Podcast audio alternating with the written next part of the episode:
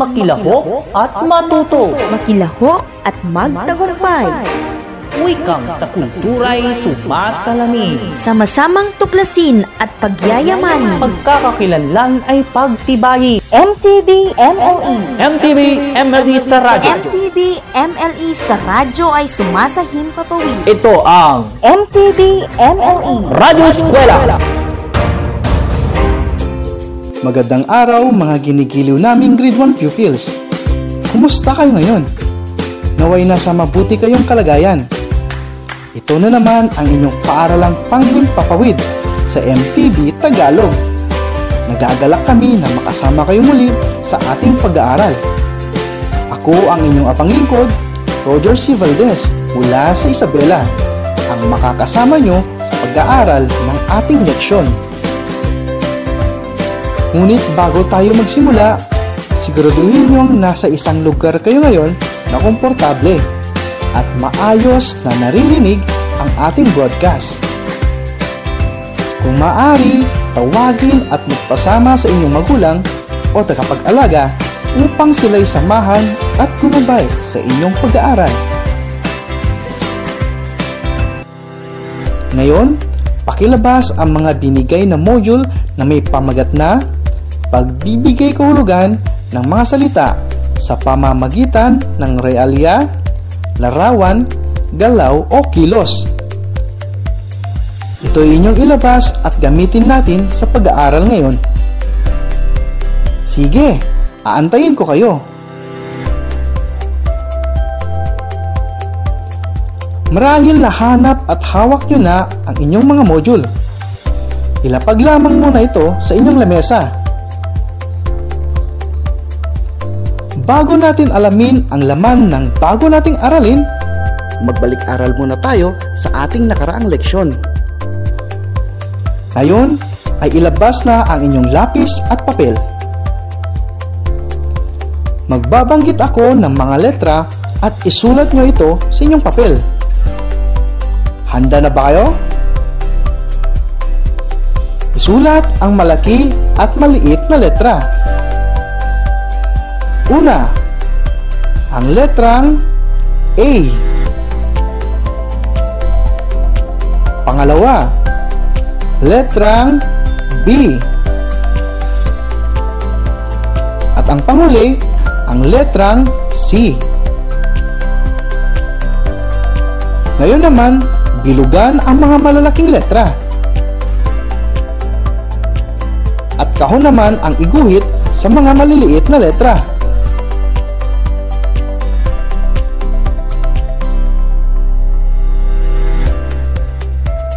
Magaling! Ang inyong mga binilugan ay ang mga malalaking letra. At ang mga nakahunan naman ay ang mga maliliit na letra. Ngayon ay nakikilala na ninyo ang mga iba't ibang mga malalaki at maliliit na letra ng ating alpabeto. Katulad lamang sa pagsulat ng inyong mga pangalan. Ang unang letra sa pangalan ninyo ay malaking letra at ang mga katabing letra naman nito ay maliliit na letra. Ayan, ngayon ay alam niyo na ang pagsulat ng mga malalaki at maliliit na letra. Halos kayong lahat ay mataas ang marka o score na nakuha. Palakpakan ang inyong mga sarili.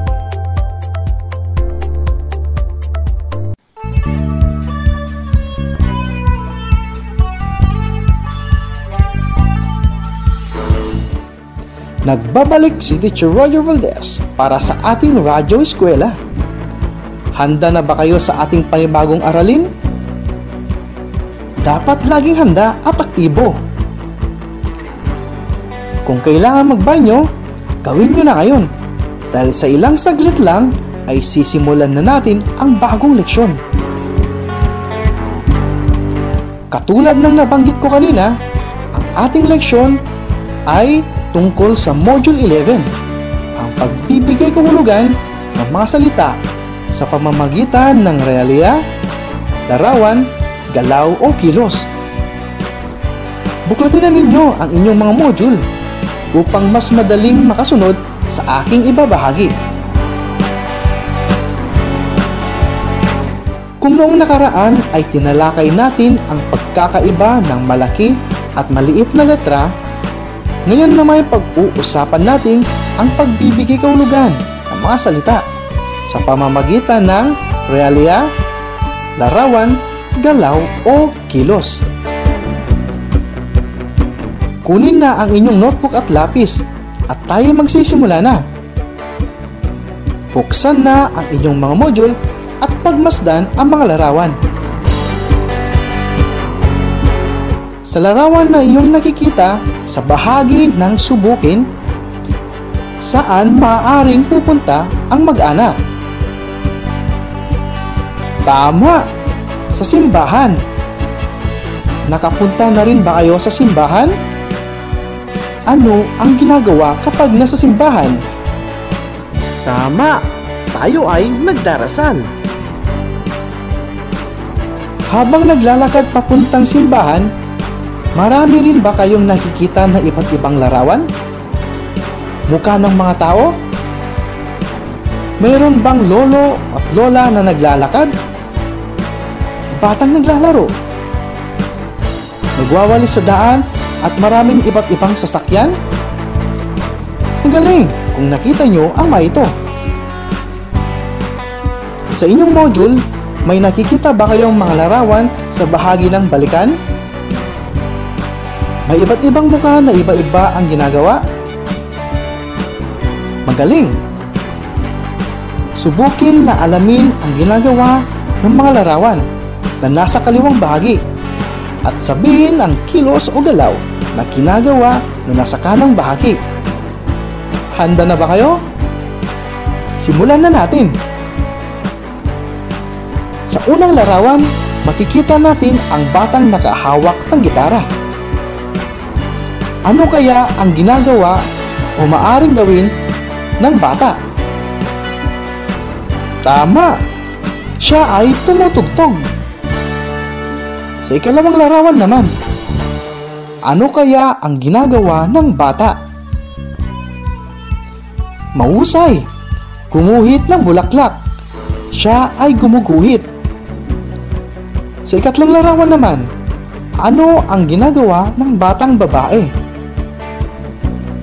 Tama! Siya ay nagwawalis. Ano naman ang ginagawa ng nasa ikaapat na larawan? Magaling! Siya ay nagbabasa. Ano naman kaya ang panguling larawan? Ano ang ginagawa ng bata sa lolo habang tumatawid? Tumpak! Siya ay umaalalay sa lolo patawid ng daan.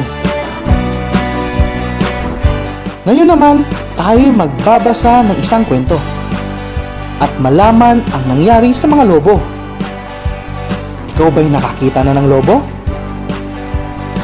Magaling! Makinig ng mabuti dahil pagkatapos ng kwento, sasagutin nyo ang aking mga katanungan. Ayos ba sa inyo yun? O siya, basahin na natin. Ang kwento ay pinamagatang Ang Lobo ni Laura. Paglabas ng simbahan, nakakita si Laura ng lobo at binilang niya ito. Nagpabili si Laura ng limang lobo sa kanyang mga magulang. Pinilahan ni Mang Lino si Laura ng limang lobo dahil ipapasalubong niya sa kanyang mga kapatid. Lumipad ang dalawang lobo na nabili ni Laura. Mula sa kwentong ating binasa, atin nang sasagutin ang mga tanong. Bilugan ang tamang sagot. Handa na ba kayo? Sa unang tanong, sino ang nagpabili ng lobo? Sino ang nagpabili ng lobo? Si Laura? Si Lori? O si Lorna? Tama! Siya ay si Laura. Pangalawa, ilan ang bilang ng biniling lobo? Dalawa, isa, o lima? Tama! Bumili siya ng limang lobo. Sa pangatlong katanungan, ano ang nangyari sa mga lobo? Ano ang nangyari sa mga lobo? Pumutok? Lumipad? O kinuha ng bata? Ang tamang sagot ay lumipad. Galing! Sa pang-apat na katanungan, ano ang naramdaman ng bata nang lumipad ang kanyang lobo? Nagalit? Nalungkot? O natawa? Siya ay nalungkot. Mahusay. Ngayon, dumako naman tayo sa panglimang katanungan. Kanino sana ibibigay ang mga lobo? Kaibigan? Kapatid? O kay lolo? Ang tamang sagot ay sa kanyang mga kapatid. Magaling! Sa ngayon, atin namang sagutin ang unang gawain o gawain 1. Alin sa mga sumusunod na salita at larawan ang ginamit sa kwento? Ituro ang kahon na kinapapalooban ng salita. Ano ang ipinapakita sa unang larawan? Pakituro nga. Tama! Ito ay isang lobo. Ito ba'y ginamit sa ating kwento? Tama! Ito ay ginamit sa ating kwento dahil ito ang pinabili ni Laura sa kanyang mga magulang. Sa pangalawang larawan naman, pakituro nga. Ang larawan na nagpapakita ng sigaw. Tama. Pero ito ba'y ginamit sa ating kwento? Hindi. Ano naman sa sumunod na larawan? Umili ng iyong sagot. Tama. Natuwa. Ito ba'y ginamit sa ating kwento? Oo. Dahil nung bumili si Laura ng lobo, siya ay natuwa. Ngayon, dumako naman tayo sa panguling larawan. Ituro ang iyong sagot. Tumpak. Ito ay sa simbahan.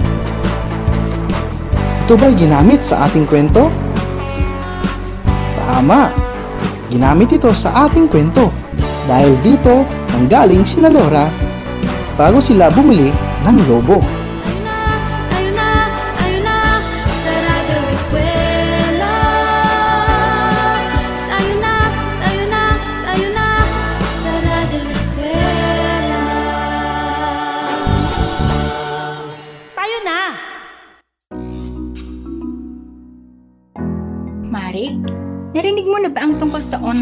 Distance learning ng DepEd? Ano ba ito? Ay oo, Mare. Ang online distance learning ay isang pamamaraan kung saan maihahatid ng mga guro ang kaalaman para sa mga anak natin sa tulong ng teknolohiya gaya ng internet, laptop, computer, at cellphone. Ganun ba, Mare? Oo, Mare. Hindi magkakasama at magkakaharap ang mga estudyante at mga guro. Maaring matuto ang mga bata sa pamamagitan ng online na pagkatuto.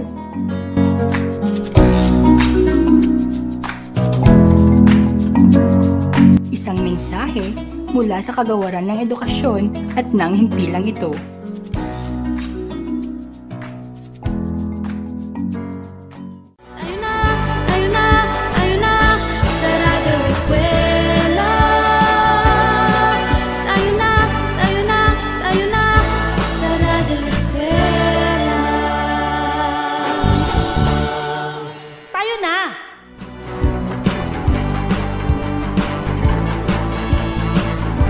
Paano tayo nagbibigay ng kahulugan ng mga salita? Tayo ay makapagbibigay ng kahulugan sa mga salita, maaring realia, larawan, galaw o kilos. Maaring malaman ang kahulugan ng isang salita batay sa kilos o galaw ng katawan, ekspresyon ng muka, at sa pamamagitan ng mga larawan. O hindi ba? Kayang-kaya na natin magbigay ng kahulugan gamit ang mga bagay, larawan, kilos o galaw. Magagamit din natin ito sa pang-araw-araw upang masabi natin ang mga nais o maipaliwanag ang mga bagay na ating hinihiling. Ngayon tapos na ang ating leksyon.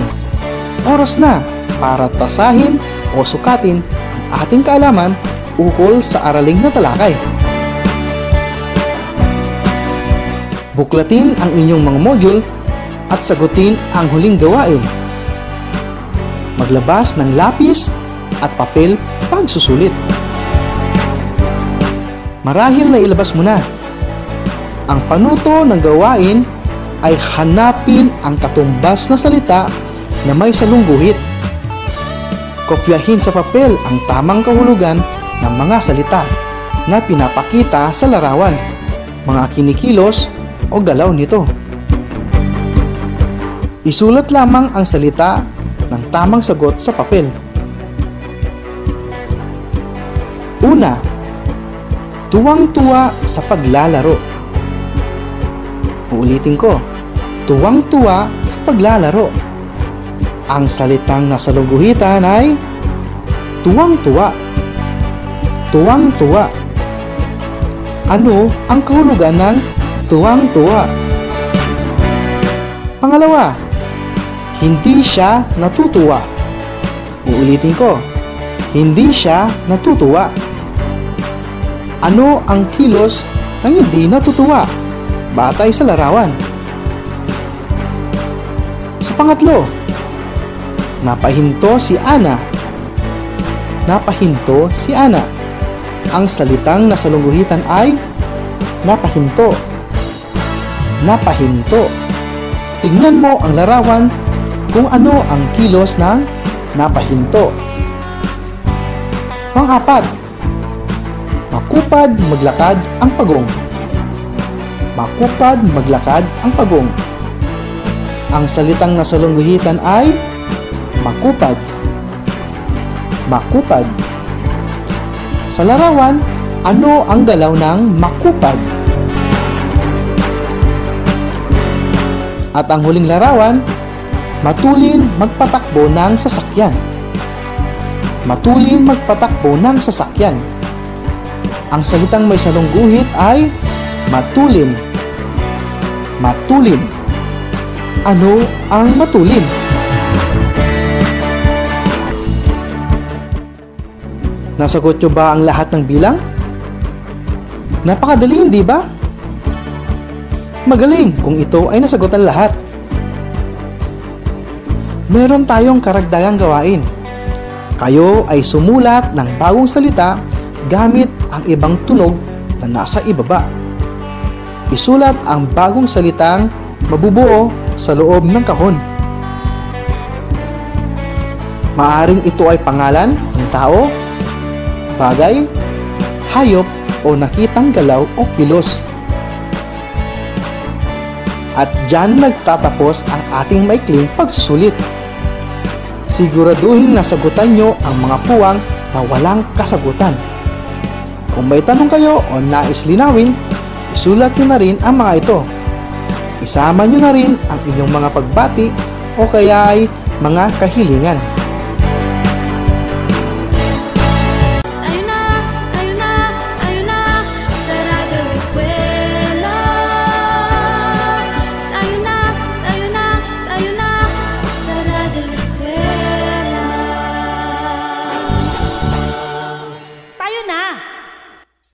Taho! Taho kayo dyan! Di makatulog sa gabi sa kaiisip Damdamin ko'y mayroong lungkot hanggang sa panaginip Oh, Berto! Di ka ba nakatulog kagabi? Hindi nga ho, Kuya Pekto. Dala ho siguro ng lungkot ng pag-iisa dito sa bahay. Di ho kasi makalabas dahil sa COVID-19. Hay... Berto, may tatlong bagay na dapat kang tandaan para maiwasan ng lungkot sa mga ganitong sitwasyon. Una, alamin ang dahilan ng iyong kalungkutan. Pangalawa, maaaring pabatid ang iyong nararanasan sa mga taong malalapit sa iyo. Nariyan ang internet para makausap mo sila. At ang pangatlo, ilaan mo ang iyong oras sa mga bagay na ikaw ay magiging abala. Hindi lang pisikal na kalusugan ang mahalaga, Perto, pati pang kaisipan rin. Tatandaan ko yan, Kuya Pekto. Maraming salamat sa payo. Isang paalala mula sa kagawaran ng edukasyon at ng himpilang ito.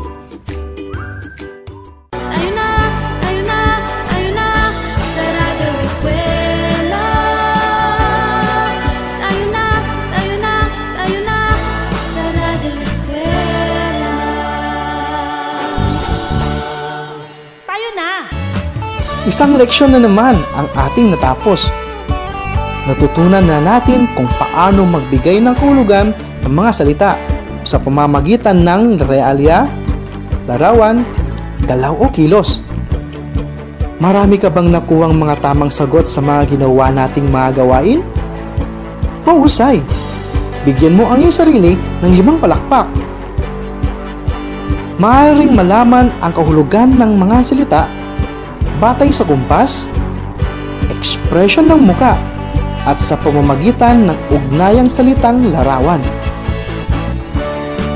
Upang mas maunawaan niyo pa ang ating aralin, maaari niyong balikan ang mga pahina sa inyong module.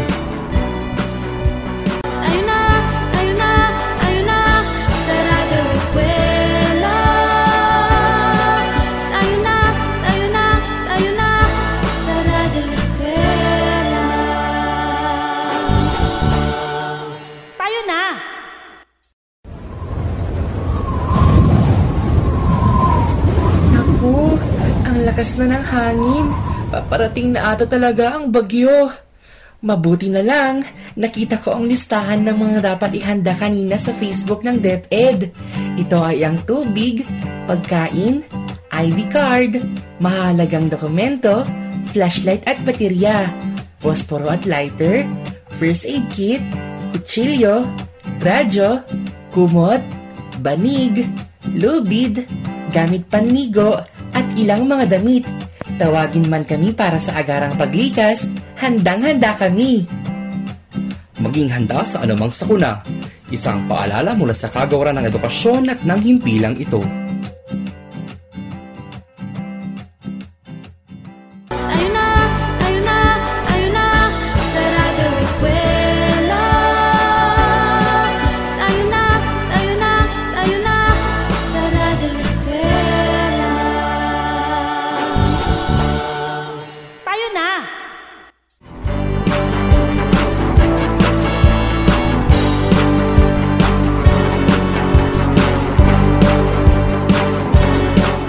Bago natin tapusin ang talakayan, ako ay magbibigay sa inyo ng takdang aralin upang mas lalo pang mapalawak ang inyong kaalaman sa ating naging leksyon.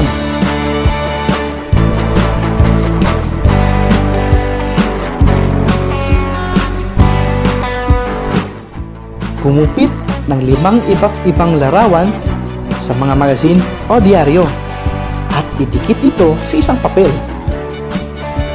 Isulat sa gilid kung ano ang bagay o ano ang ginagawa ng nasa larawan. Maaari kayong magpatulong sa inyong mga magulang o kapatid sa paggugupit ng ating gawain.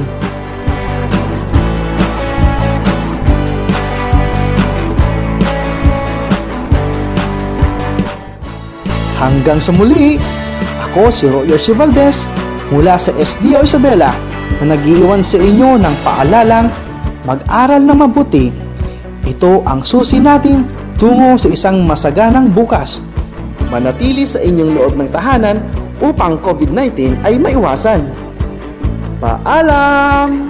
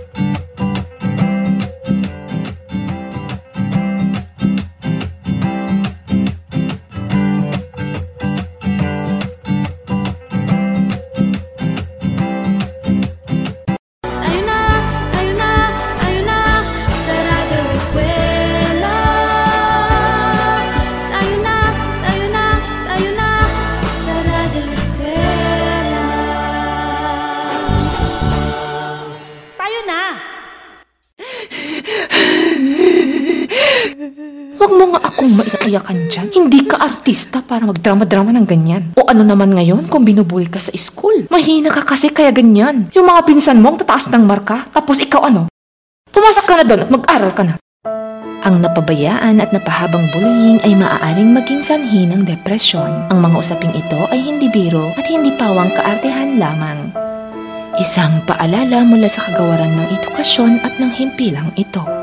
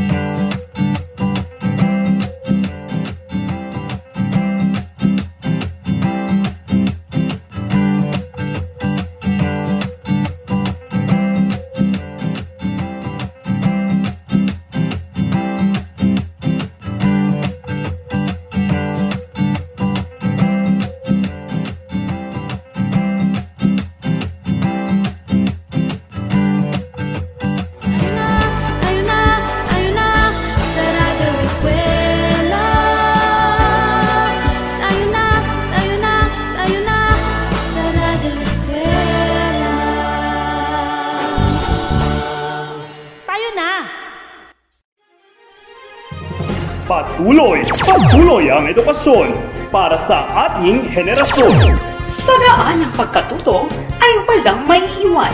Kaya halina sa Radyo! Radyo! Radyo Eskwela!